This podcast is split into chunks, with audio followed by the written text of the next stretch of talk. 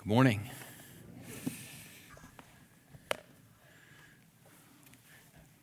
Redeemed yourself. yes. For those of you that aren't aware, we read from John chapter 3 last week, and there was some confusion. Um, but here we are in 3 John. Let's turn to the Lord in prayer.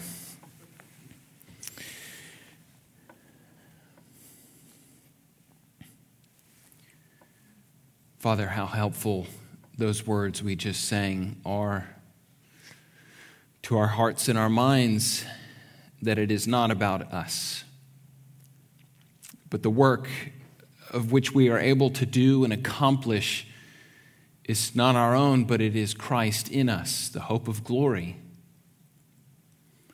And so, Father, may that reign supreme in our heads this morning as we turn to your word. We seek help, we seek guidance and wisdom in how we live and how we act in the things that you have called us to. For we pray this in Christ's name. Amen. Uh, the name Bill Romanowski may not mean anything to you. Uh, he's a former NFL player. He was a middle linebacker for the 49ers and the Eagles and the Broncos and the Raiders. He's a four time Super Bowl champion, great football player, amazing athlete, but a terrible teammate. He's number one on the list of dirtiest football players ever. He's been sued several times by other players. He's kicked uh, players in the head. Uh, he broke the jaw of uh, another player once. And, and football is a violent sport, and so sometimes being brutal is to your advantage. But that was not Romanowski's problem. Romanowski was a terrible teammate. He broke the eye socket of a teammate one time when he ripped the other player's helmet off and punched him in the eye so many times that that player was actually forced to retire from the sport.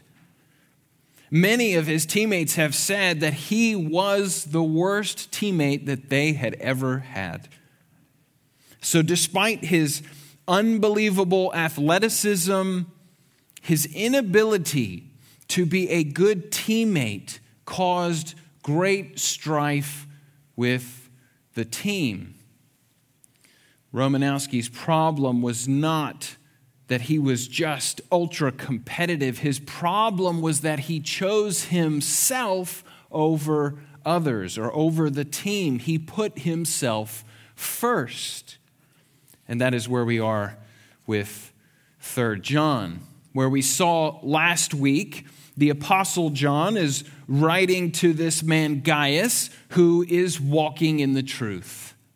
His love has been reported to John, and John is encouraging him to, to carry on because he needs to encourage him, not just because there are false teachers in and around the area, but actually there are bad teammates in the church. And they're making life difficult for people like Gaius who are, who are trying to walk in the truth with love.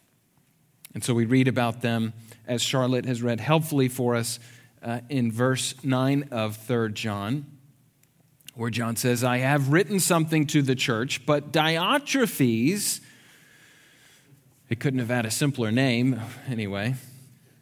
But Diotrephes, who likes to put himself first, does not acknowledge our authority. So here is a person in the church, possibly in a position of authority, or perhaps he just has a, a, a tremendous amount of, of capital, a tremendous amount of sway with people, a tremendous amount of influence, and he ignores the authority of likely the last apostle uh, around at this point in John. And John has authority as an apostle, as one who has witnessed the work of Christ, who's witnessed the resurrection of Christ. But Diotrephes does not submit to the authority that's over him, the authority that God has placed over him, but rather he puts himself in a position of authority. And John says, So if I come, I will bring up what he is doing, talking wicked nonsense against us. And not content with that, he refuses to welcome the brothers and also stops those who want to and puts them out of the church. Diotrephes is working against the mission of the church. He's refusing to submit to the authorities that God has put over the church. He, he speaks against the, the leadership of the church. And not content with that, John says, as if that were not enough bad things for him to have in his list of his docket, he refuses to welcome these brothers that we're sending out, these missionaries of the gospel, these uh, itinerant preachers that are coming to, to help the people, to encourage the people, to uplift the people. And not only that, but he actually is, is putting people out of the church who want to help those men. People like Gaius that want to show love and hospitality to the visiting preacher. He's putting them out of the church. Diotrephes is a real piece of work. He, he is literally doing the exact opposite thing that he should be doing. He is the exact opposite of Gaius. Gaius is walking the truth in love and, and, and, and showing great hospitality. The, the truth testifies to his putting what he believes into practice. He is the source of joy to the Apostle John. He is a fellow worker for the truth. Diotrephes submits to his own authority. He's obviously a source of pain and frustration to the Apostle John. He deliberately keeps the gospel from being preached and, and, and, the good news going out by good messengers. And then he threatens to harass anyone who tries to support those people. Why does Diotrephes act like this? Well, there are a number of theories. He didn't like the power structure that, that John was ruling from far away. He thought that the, that the local church should have autonomy and should be able to have their own preachers and not have to bring in these preachers from the outside. Or it was not that there was a doctrinal error, but there was rather a, a, personal ambition issue. And so Diotrephes has an issue with John personally and anyone that's associated with him. And so he puts out all of these visiting preachers that John is sending. Or there's another theory that Diotrephes, whose name means Zeus raised, was part of the Greek aristocratic class, and so this is a class issue. Well, we don't know, and we will never know. But what we do know is that to John, this is not this issue with Diotrephes, it's not a theological issue, it's not a social issue, it's not an ecclesiastical, a, a church structure issue, but it is a moral issue. It is a moral issue. The root of the problem of all of this is sin as he writes, Diotrephes, who likes to put himself first. What does Scripture say about this? Well, if you've been with us at 9 o'clock for any stretch of time, we've been going through Mark's gospel and we looked on the very first week at Mark chapter 10. And Jesus in Mark's gospel after James and John have sort of jockeyed for power and, and you know, they wanted to call down fire onto the Samaritan city that turned them away. And they said, uh, Lord, actually, their mommy comes and says, Lord, can James and John be on your left and right hand, right? They're, they're jockeying for power. And Jesus says to the disciples, after they find out that James and John and their mom are trying to get some sort of extra power and Jesus says, You know that those who are considered rulers of the Gentiles lord it over them. And their great ones exercise authority over them, but it shall not be so among you. But whoever would be great among you must be your servant, and whoever would be first among you must be slave of all. For even the Son of Man came not to be served, but to serve and give his life as a ransom for the many. What did Peter write to the church as it related to, to shepherds and, and elders within the church?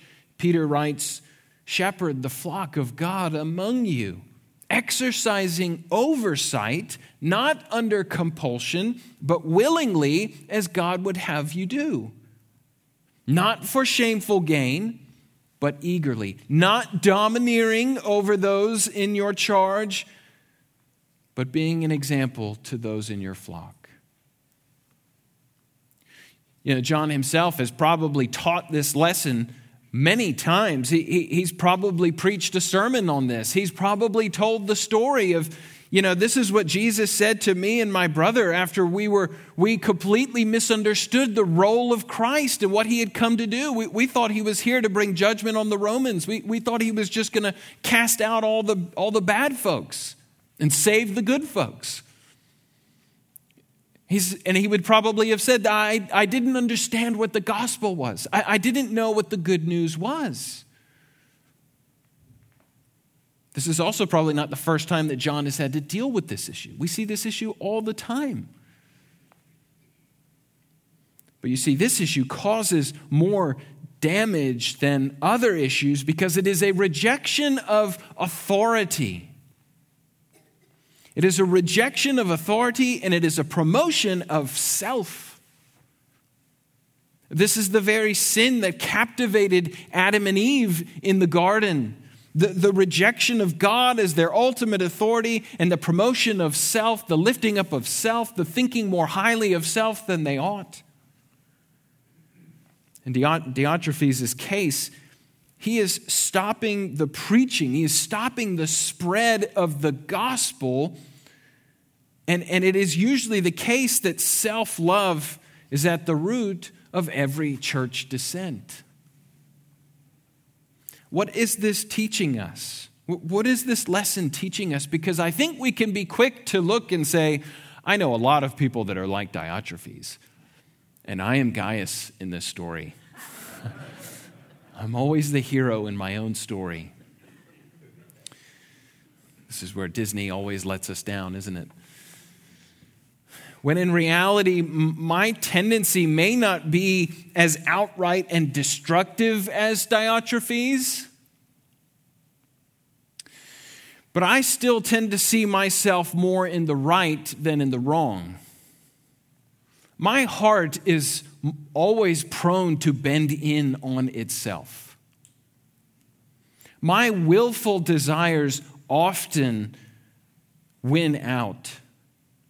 It is not natural to be selfless and kind and hospitable uh, of a person like Gaius. It is more natural to be self focused like Diotrephes because I can sit here and I can read this passage and I can even find myself patting myself on the back for my own efforts at being loving and kind and hospitable. Good for you. You've done a very excellent job of that. But you see, we can even give, give of ourselves in a selfish way as if it is by our efforts that we curry favor with God or we gain favor with God. Lord, look at what I have done. As if it is our works that justify us before God. Why is that always our tendency? Ever since the garden, we always want to justify ourselves before God. But you see, that is never our situation. That is never our situation. That is not the gospel. It is the antithesis of the gospel. What justifies us before God is Christ. It has nothing to do what we have done, but rather what he has done for us on our behalf. Yet not I, but Christ in me. We do not save ourselves. We did not choose God. In his sovereignty, he set his electing love on his chosen people for while we were yet sinners. Christ died for us, Christ died for the ungodly. So, so any effort that we think contributes to this is folly. And when a person understands that it is not by the works of the law that we are justified, but by grace that we have been saved through faith, and none of this is any of our own doing, it is the gift of God. Again, not as a result of works, so that no one can boast or put themselves first. But the works that we do were prepared for us that we should walk in them. When a person understands that, then they understand the truth. So we can ask ourselves the question what is it that separates Gaius from Diotrephes? They're clearly put in contrast to each other in this letter. What is it that separates the two? Is it just their actions? Well, yes, it's their actions, but it has to be deeper than that. It has to be more than just actions. One is walking in the truth, in love, the other is not. So, what defines walking in the truth? Because we can use that phrase, but what does it mean? It's presented through actions, but it comes from much deeper. Look at what John says next. He says, Beloved, do not imitate evil, but imitate good. Whoever does good is from God. Whoever does evil has not seen God. Don't imitate Diotrephes, no matter how magnanimous his personality, no matter how forceful his arguments, no matter how persuasive his speech. We've seen this in churches lately, have we not? Big, forceful personalities, people who speak so well, but where is the fruit?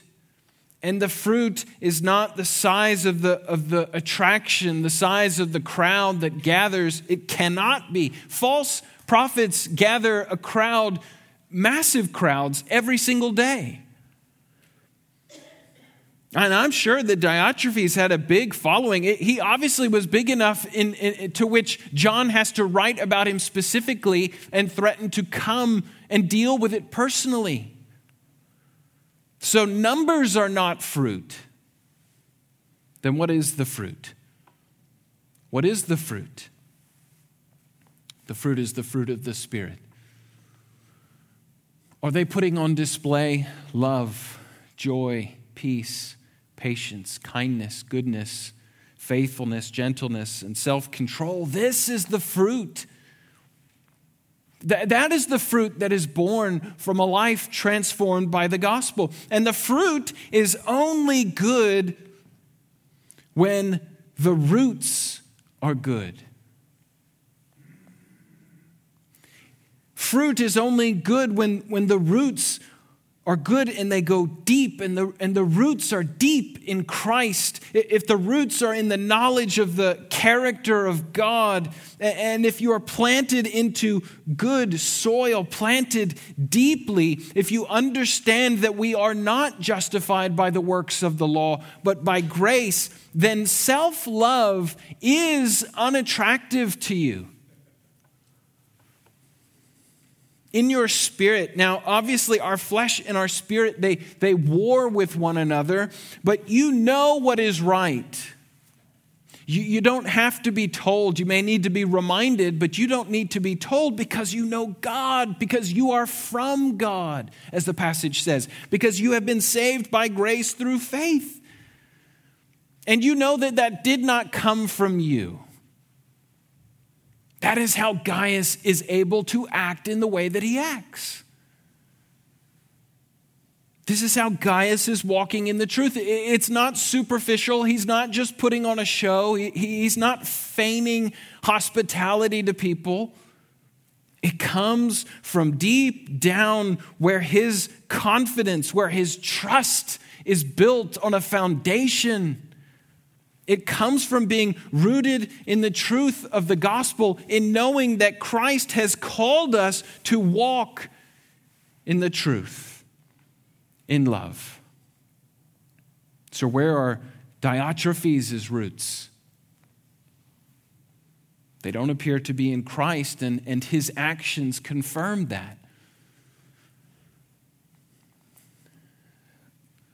Let me make a, a slight shift here and ask you Would you get more joy and satisfaction in seeing Diotrephes condemned, judged, cast out? Or would you get that in seeing him restored. And you don't really know Diotrephes, you've, you've heard about his character, but maybe supplement your own person who's done you great harm and put them in that Diotrephes position.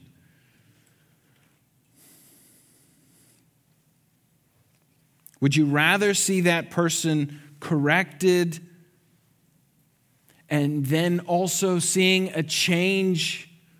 Or would you prefer to see them what receive what they deserve?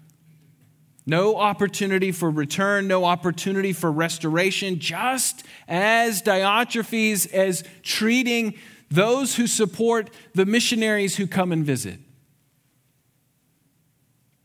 I ask you that question based on the next person we are introduced to in this passage.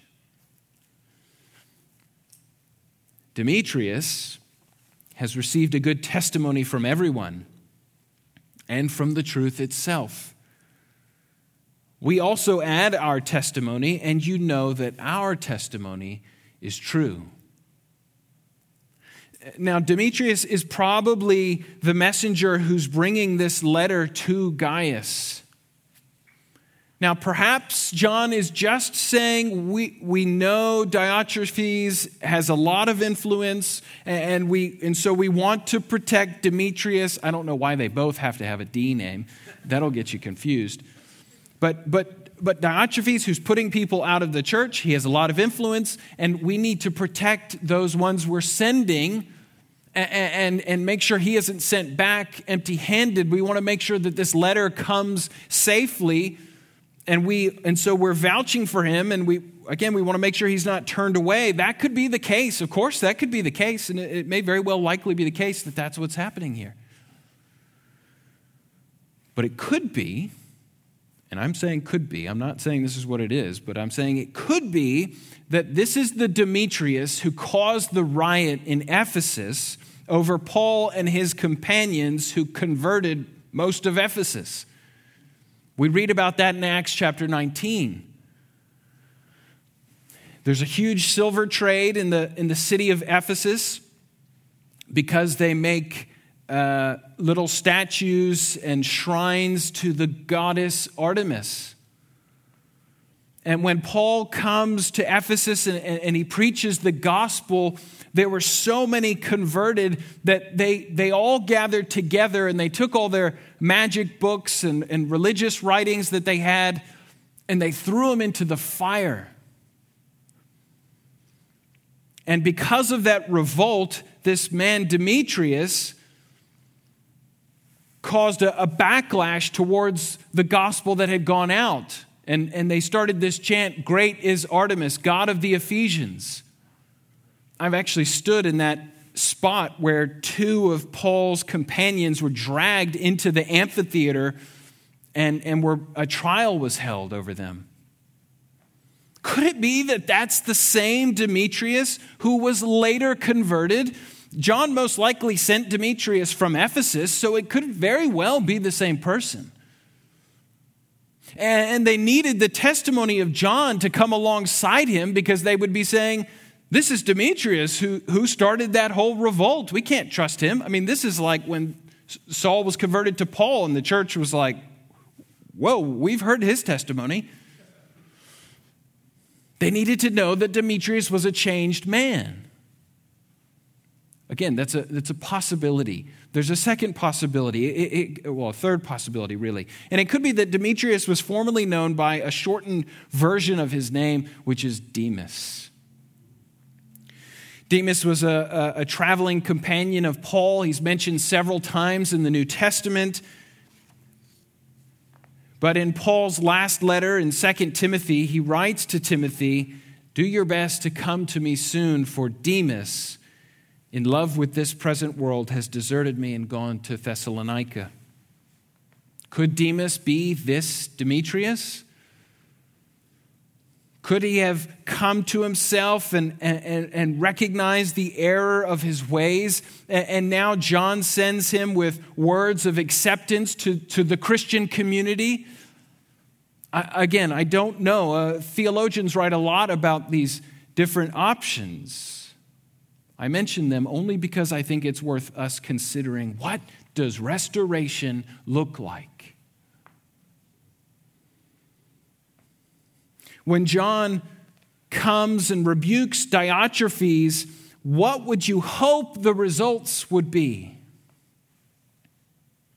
Our hope is that Diotrephes would repent and would confess and would be restored to fellowship. Our hope is that he would see the wickedness of his ways and the fact that he is, he is preventing the gospel from going out. Our hope is that he would then after a, a period of, uh, of confession and repentance, would then be restored to the community, restored to the fellowship, because we are saved by grace through faith and not by works.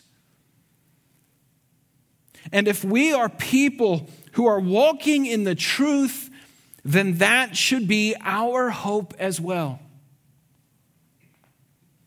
It may have gone like that, it may not have gone like that.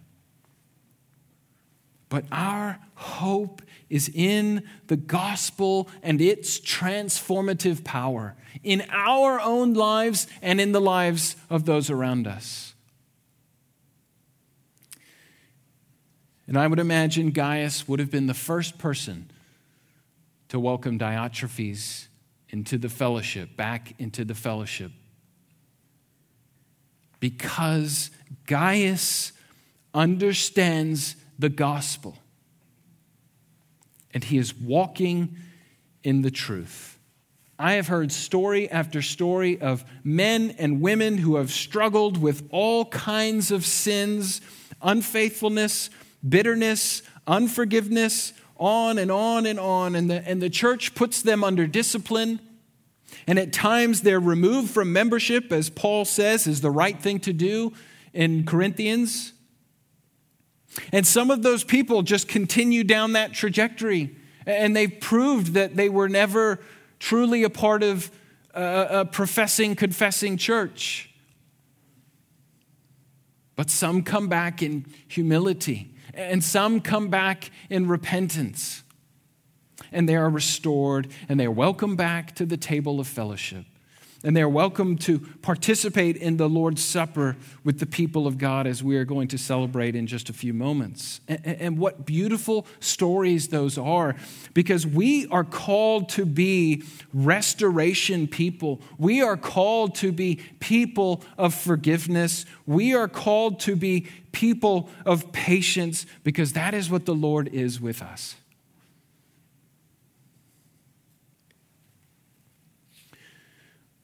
John concludes his short letter with this greeting in verse 13 I had much to write to you, but I would rather not write with pen and ink. I hope to see you soon, and we will talk face to face. Peace be to you. Peace in a very tumultuous situation. The friends greet you, greet the friends each by name. A longing not just to write but to, to be together face to face. There's something about physical communion with people seeing facial expressions and not having to try and read in between the lines. Uh, uh, being able to ask a clarifying question if there's a, a misunderstanding.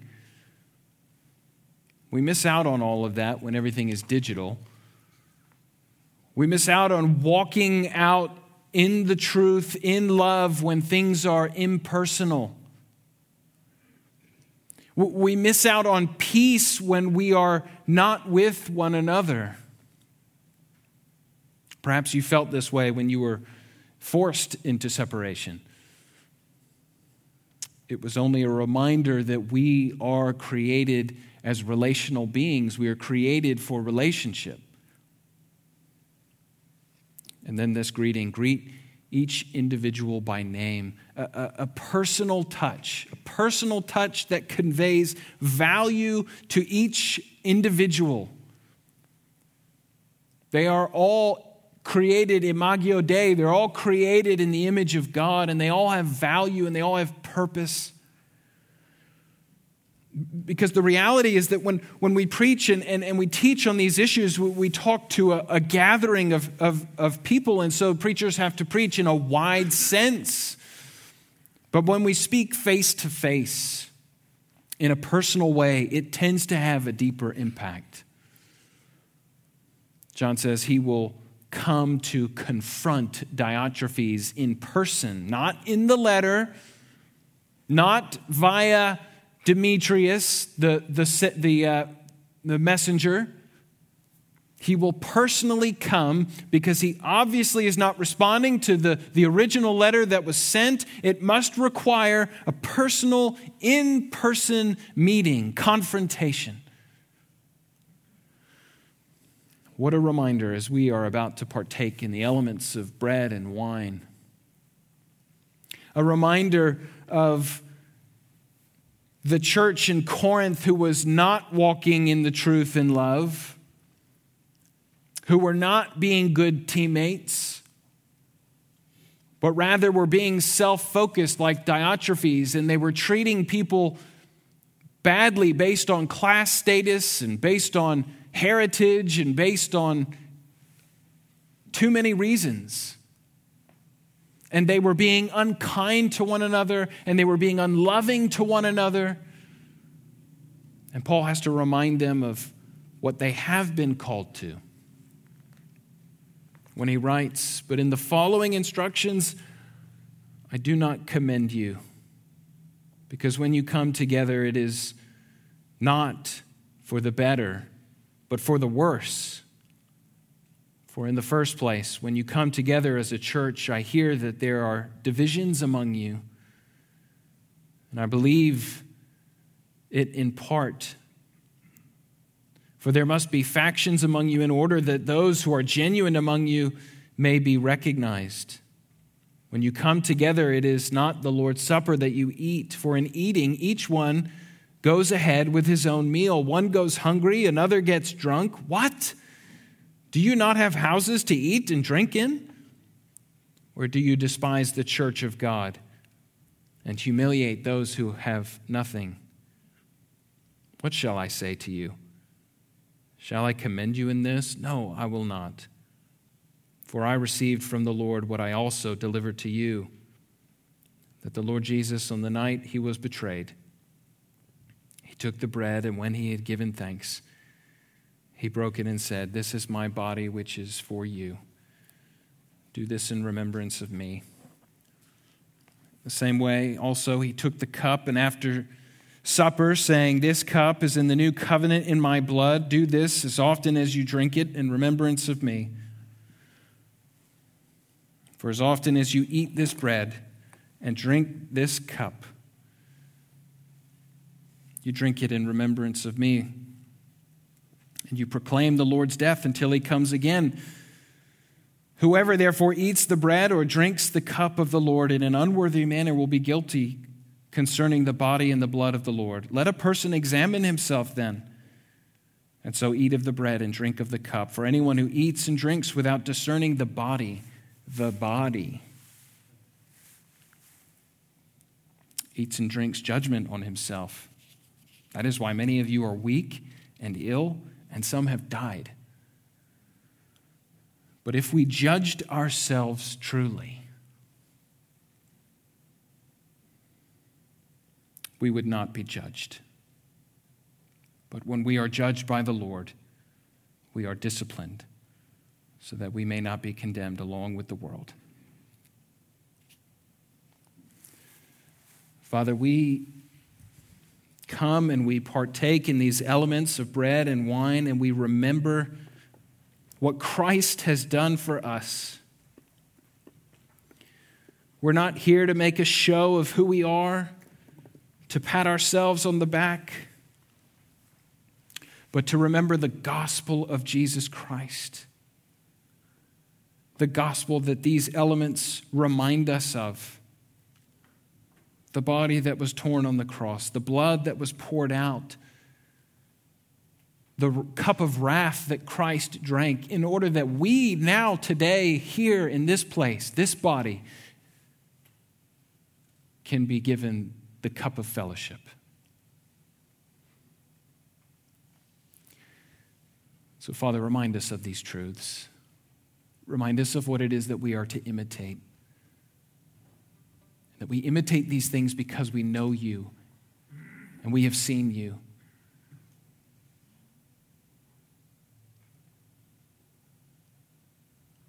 And these things are true because of the gospel of Christ. And so, Lord, now as we partake of this meal together, we ask that you would strengthen us as your people to be people of the gospel. For we pray this in Christ's name. Amen.